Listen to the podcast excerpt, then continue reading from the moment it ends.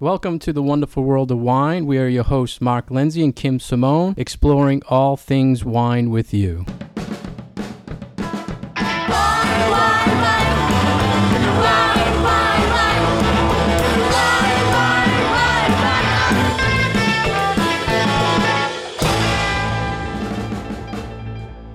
Hello, Kim. What's today's first topic to discuss? So, the first thing that we wanted to talk about today was appropriate serving temperature of your wines. This is a question that we get often, whether it's for serving wine at home or in a restaurant or in a party. And there are some rules of thumb, and we wanted to clarify a few things about what people uh, should be doing about serving their wine at the appropriate temperature for that kind of wine. Yeah, this this article, uh, the source of the article is USA Today Network, and they did a good job of, of picking out whites and red temperatures. One of the things I, I always like to say is, or reference temperature to, is room temperature. They always say wine should be consumed at room temperature. Now, years ago when this statement came out, the room temperature is a lot different than room temperature today. I always joke with people that uh, my house, my wife, room temperature is 90 degrees. uh, so you have to be careful when serving things at room temperature. And really, when they came up with this idea of quote unquote room temperature, they were really talking about like old world European room temperature, which is a whole lot cooler than we usually keep our houses here in the States. So, room temperature for reds really should be served somewhere between the 60, 65 degree mark. And we then tend to think of that as pretty cool room temperature, but that's really where your most red wines are going to show their best. Yeah, and the, and the higher the room temperature, the more that affects the alcohol of the wine. So the alcohol will start evaporating. You'll get different effects. A red wine will become more bitter if it's if it's hotter at temperature. In, in white wines, we often serve white wines at tastings at room temperature just to, to get them more aromatic. But I think people tend to chill them way too much. Mhm. Your opinion on that? Or put ice cubes in them. Yeah, Which ice cubes. sometimes, depending on the quality of the wine, might actually not be a bad thing. You know, there's something about adding that extra little bit of temperature to a wine that really shows shows kind of all of its flaws. So if you have a better quality wine, you know, you go ahead and serve that wine a little bit warmer. But if you have something that maybe isn't as good of a quality and you want to hide that a little bit, go ahead and serve that colder than than you ordinarily would because then it's just going to be a little bit more refreshing and sort of hide some of those some of those flaws. That's a great point. I mean, temperature either way can hide things or, or Mhm. mask things. Uh, what do you, What's your opinion on white wine in general? White wine in general, as far as serving temperature, Serving to yes. I honestly probably serve them a little too cold. The rule of thumb is serve them somewhere around 55 degrees. I like mine just a little bit colder than that, but it for me, whites and rosés, you know, people are looking for something that is refreshing. They're looking for something that's hopefully going to go with their lighter foods. So that cooler temperature, I think is what people are are looking for. Yeah, and it's interesting you say that whites at 50, it's the refrig. You take wines out of the fridge, your your fridge is at 40, Right. 38. Right. So a lot of times people say 20 minutes before you serve it, take it out. And with reds, 20 minutes in the versa. fridge. Right. Put, put your red wines in and the I refrigerator. never, I never do that with my, my reds, honestly. I What- do that with my lighter reds. Yeah, you put them in the fridge and I do. I'll serve things like Pinot Noir, things like Beaujolais. I'll serve them a little bit colder. And especially at some of my wine events, what I'll do or my wine tastings, every once in a while I will put that bottle of red wine, even if it's a regular heavy red wine, into my bucket full of ice and ice water just to keep it at a little bit of a cooler temperature because you don't want it getting above that 65, 68 degree mark and coming up to true American room temperature because then that also, you know, that's the other side of it. Then those red wines are not going to show as well. So, at the exact same way that if you have those white wines that are served too cold, if you have red wines that are served too warm, they're really not going to be tasting their best. Yeah, and the key with those red wines you mentioned, they're very light red wines, so they can Mhm. take that little chill. If you do that with uh, Cabernet or Zinfandel, Right. uh, the cold will just bring out the tannins. and It's make all it about those tannins. bitter. Yeah, so I mean, it is a good idea, especially in hot months. Uh, give a red a little chill. You Mhm. don't want to be sipping on a hot red wine. It really defeats the purpose. Hot Cabernet. And uh, you know, as far as the the whites, I, I think we get good feedback when we do events and people come in and things are pre poured and they're at so called room temperature because the whites really in the reds too. People walk in a room where there's a tasting, it's very aromatic, and that's due to the wines coming up to a temperature and releasing the aromatics. So I, I think we get good feedback with Yeah. that temperature. I would say I, that for that rule, I would prefer to break it for sparkling wines. Like Right, I like my bubbly to be really cold, and I think most people do, and that is a general good way to go. You know, make sure that your sparkling wines are kept well chilled. well chilled because And- they and will the- taste better. The main thing with the sparklings colder is to keep the pressure right. down because You don't want those exploding yeah, bubbles. if you've never experienced, you'll know if the if the sparkling wine is too warm because it will just the pressure will build up and just explode on you when you open it. Uh, so it's not fun. I've gone through that a few times. unfortunately. Yeah, so have I. People also ask us what's the best way to chill down a wine if you need a cold bottle and you don't have a cold bottle what do you do about it it's like oh do you put it in the freezer do you put it in the refrigerator the best way to chill down a bottle of wine is in a mixture of ice and water and you're looking for actually more water than ice so an ice water bath is going to chill something probably four times faster than putting it in the refrigerator Yeah. Do, do you see? Uh, it's interesting because I noticed lately buying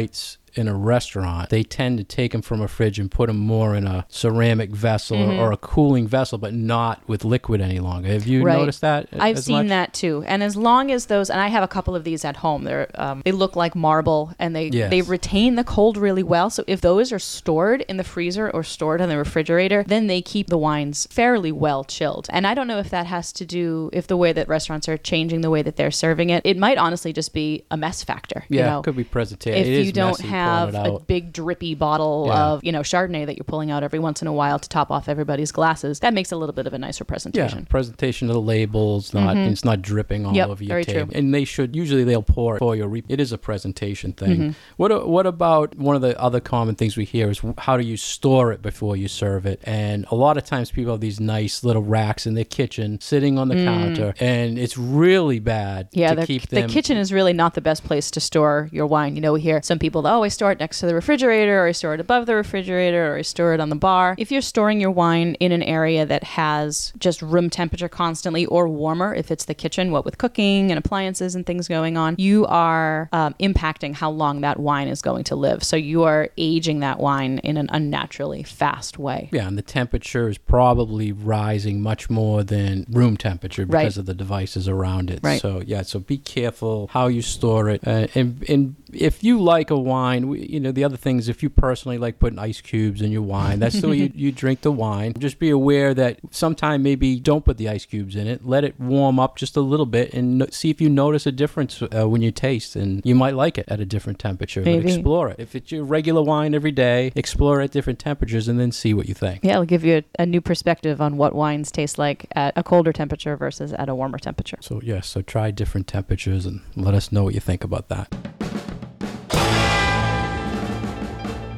Welcome back, and you are listening to The Wonderful World of Wine with Mark Lindsay and Kim Simone. Today, one of our topics, we wanted to talk about the newly expanding Israeli wine market. And there are really some wonderful wines that are coming out of Israel these days, and there is there are some misconceptions between what is an Israeli wine versus what is a kosher wine. Are they the same thing? Are there differences? And we just wanted to get some information out about these uh, these newer wines that are hitting the market. Yeah, the the source of this was 750 Daily, which is a, a kind of a distributor's use of uh, liquor industry uh, articles.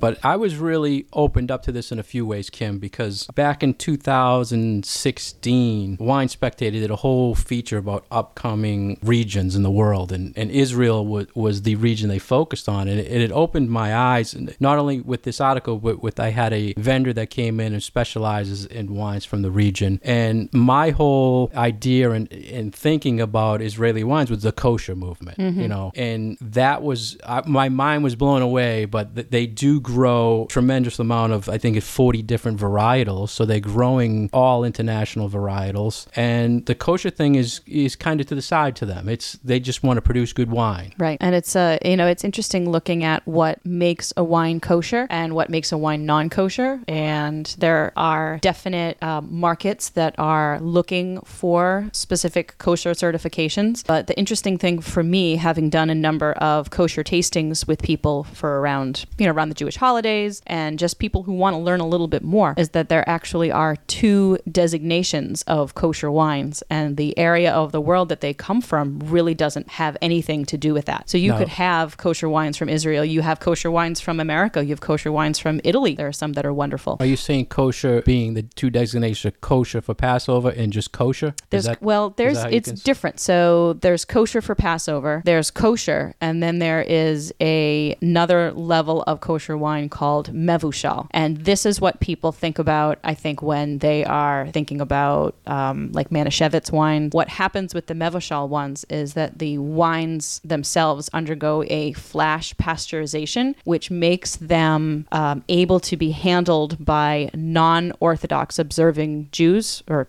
people who are not Orthodox observing Jews are able to handle those wines, pour them, enjoy them with other people, and they still retain their kosher designation. so that would be entry level wines. It, they it, they end up being the entry level wines, I think, because of that heat treatment, and they it does affect the quality of the wine a little bit. But if you are looking for a wine to serve at a holiday, and you might have people at your table that maybe are Reform Jews or maybe aren't Jews at all, and you want to serve a kosher wine and you want it to retain that kosher designation, you need to go with a Mevushal wine because if you have a kosher wine that needs to, that you've got people that you're serving that with, that it's important to them that it is kosher, and there certainly are people and communities out there that that is important to them. If you are, if that wine has been handled by somebody who is not Jewish, that loses its kosher, kosher designation. So it's it's sort of a slippery slope when you start talking about who has made the wine, who has imported the wine, who has put that bottle of wine on the shelf, who has opened it in a restaurant. Um, and for people who that is an important thing that they want to they want to stick to, then you know you're really looking at that Mevushal category because it opens up the wine to being able to be imported and sold in establishments that are not run by Orthodox Jews. and they have symbols they put on the labels to help you figure out which is which is which Mm-hmm. style. And it was interesting to me. Uh, this article touched on it. As a retailer, I have been putting categorizing these wines in a kosher section, Right. Just a kosher section, not not an Israeli section. So and I kinda- think that that's typical. I don't think that you are out of the ordinary doing that. I think most stores will do that, or restaurants will have a kosher section on their, um, you know, on their wine list. And what w- it seems to be that we're seeing is that a lot of these Israeli producers are saying, no, you know, have a separate Israel s- selection. You know, you've got wines from Argentina, you've got wines from Chile, New Zealand. Have one from Israel because we're just as good of a wine producing area as these other places are. Yeah, and then and then the consumer can also would relate to Israel as a kosher option. So I, I mean that whole instance it opened my eyes to where I marketed it in, on Mm-hmm. the retail shelf. So I put an Israeli cab with my Cabernet, but I did have a lot of non-Israeli kosher wine. Right. So and like you said before, that the traditional years ago was you know Mena, to, to celebrate the holidays, Right. and it was a few years back where I actually had a customer point out to me that most of the, well, not most of it, but there are versions of Manischewitz that are kosher, but not certified kosher for Passover. Correct. There's two different versions. So Right. uh, it's always good to keep up on that. And this article brought a lot of great points, but the, the main thing I got out of it's an up, another up and coming region in the wine world we have to watch out for. They're making nice Cabernet. They're actually making Moscato. So there's a lot to look hmm I've certainly had some very nice Moscatos from Israel, and uh, those reds, you know, they really they really show beautiful fruit, and you know, it's nice to be seeing regions that have a lot of history, but we haven't necessarily seen them in the modern winemaking movement, and it's good that they're available here in the states for us too. Welcome back to the wonderful world of wine. We are your hosts, Mark Lindsay and Kim Simone, uh, exploring all things wine with you. If you have any questions for us in the future, please send them to us on our Facebook page at The Wonderful World of Wine. Our next topic is going to be uh, France a Vintage Report 2017. The source of this was the Wine Spectator, and this was very interesting because they've been having a lot of climate problems there this year, Kim. Yeah, it's been a tough year for France. Um, happened at the beginning of the season was there were a number of of regions that were impacted very heavily by frost in the spring, and it came at the absolute worst time, just as the uh, the berries and the flowers were on vines. So a lot of yeah, it was April April. So um, a lot of the future crop was destroyed by this uh, hit of frost. So Bordeaux lost a lot. The Loire Valley did too. And then it was a particularly hot summer in a number of different places too. So you end up having less fruit, but really concentrated fruit. So most of the places that have less of a crop this year, they're hoping that the quality will make up for it. But sometimes you just can't make up for losing half of what you expect to harvest in a particular year. So this does happen. We're dealing with wine, which is an agricultural product. And a lot of the time, winemakers still these days are at the hands of what happens uh, from Mother Nature.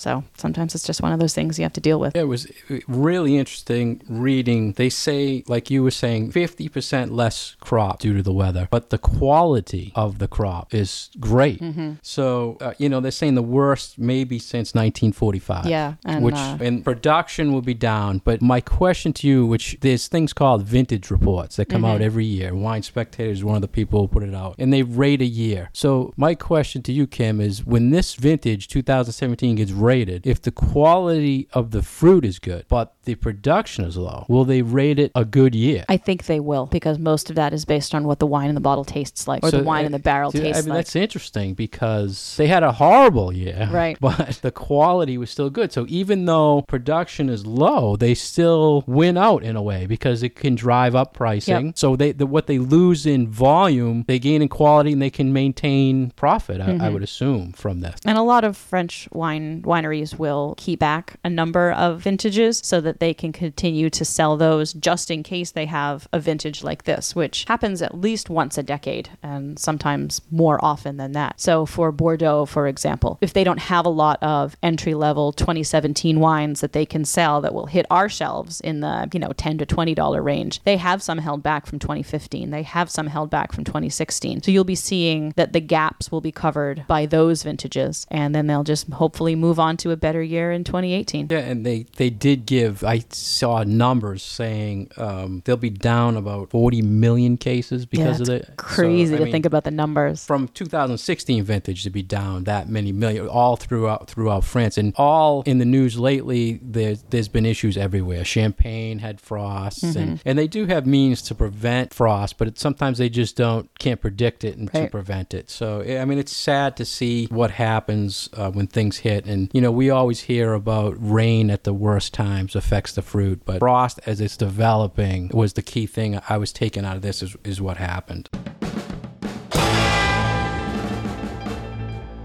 Hello, you've been listening to The Wonderful World of Wine with Mark and Kim. And right now we want to talk about an article that we found in Business Insider. It gave a little bit of information on if you are trying to be healthy, what are some of the healthier alcoholic beverages that you could be consuming if you still wanted to consume alcohol as part of a healthy lifestyle. What was your main takeaway from this one, Mark? Well, as always, dealing with alcohol, we have to stress moderation is key. And I always say this that you can always find something good about an alcoholic beverage, healthy wise, and, and something bad. Key, I thought for this, there was six beverages that they listed. Three of them were wine. So Three of them were that's what I want to talk about. The other the other three were tequila, rum, and whiskey. But let's talk about the three wines they listed. Wine you know, types. usually when people are talking about healthy drinking or being able to incorporate alcohol into your healthy lifestyle, usually the first thing that people will talk about is red wine. And there is some science to back up the fact that there are things in red wine that are good for you. The alcohol generally is what is considered the bad thing for you. So again, that moderate drinking, you know, you don't want to drink too much or binge drink. But for red wines, the thing that has the health benefits uh, science is finding are these things called polyphenol and there's resveratrol and there are all of these chemical compounds that are found in the skins of the grape that are either good for your heart or good for your blood pressure or good for other things for your body. So I thought it was inter- interesting that in this list they not only list red wines but they also list rosé wines which has a lot of the same benefits that they are pulling from the skins of the grapes because rosé is a little bit of a hybrid red wine white wine because it is it starts as its life as a red wine where you get contact between the juice and the skin skins, and so the wine itself is pulling some of those uh, beneficial chemical compounds from the skins. Yeah, so resveratrol, the red wine, we've seen studies going way back on this. There was a 60 Minutes thing years ago Mhm. that brought it to light, and, and they then they would come out and say, well, you you'd have to drink if you just had resveratrol. They were coming out in a pill form. You'd have to take so much of it to get you know to build up this this tolerance. The locally UMass did a study on resveratrol saying that it, it slowed down the glucose building up in your, your bloodstream. I, I was trying to you know medically understand it, but that's the that's the idea that there's something good they look at for Right. it. So it, it may have a good health benefit for someone because of that. And you mentioned um, the rosé. The skins do touch the grapes, and the the health benefit of that they were saying health uh, for your heart, which is a very common thing you, you read about wine being uh, good for you involved. hmm And the other interesting wine one that came up here was champagne. And this is actually from a relatively recent study. And what people are thinking is that it's the extended contact that the champagne has with the dead yeast cells. Is the way that traditional quality true champagne is made. Uh, it takes years to produce a bottle of champagne because the aging process is so long. So the that champagne will spend a lot of its life just sitting in a bottle with the the dead yeast sitting on it, and it, it creates not only really wonderful flavor and aromatic compounds, but that there is some research to show that those compounds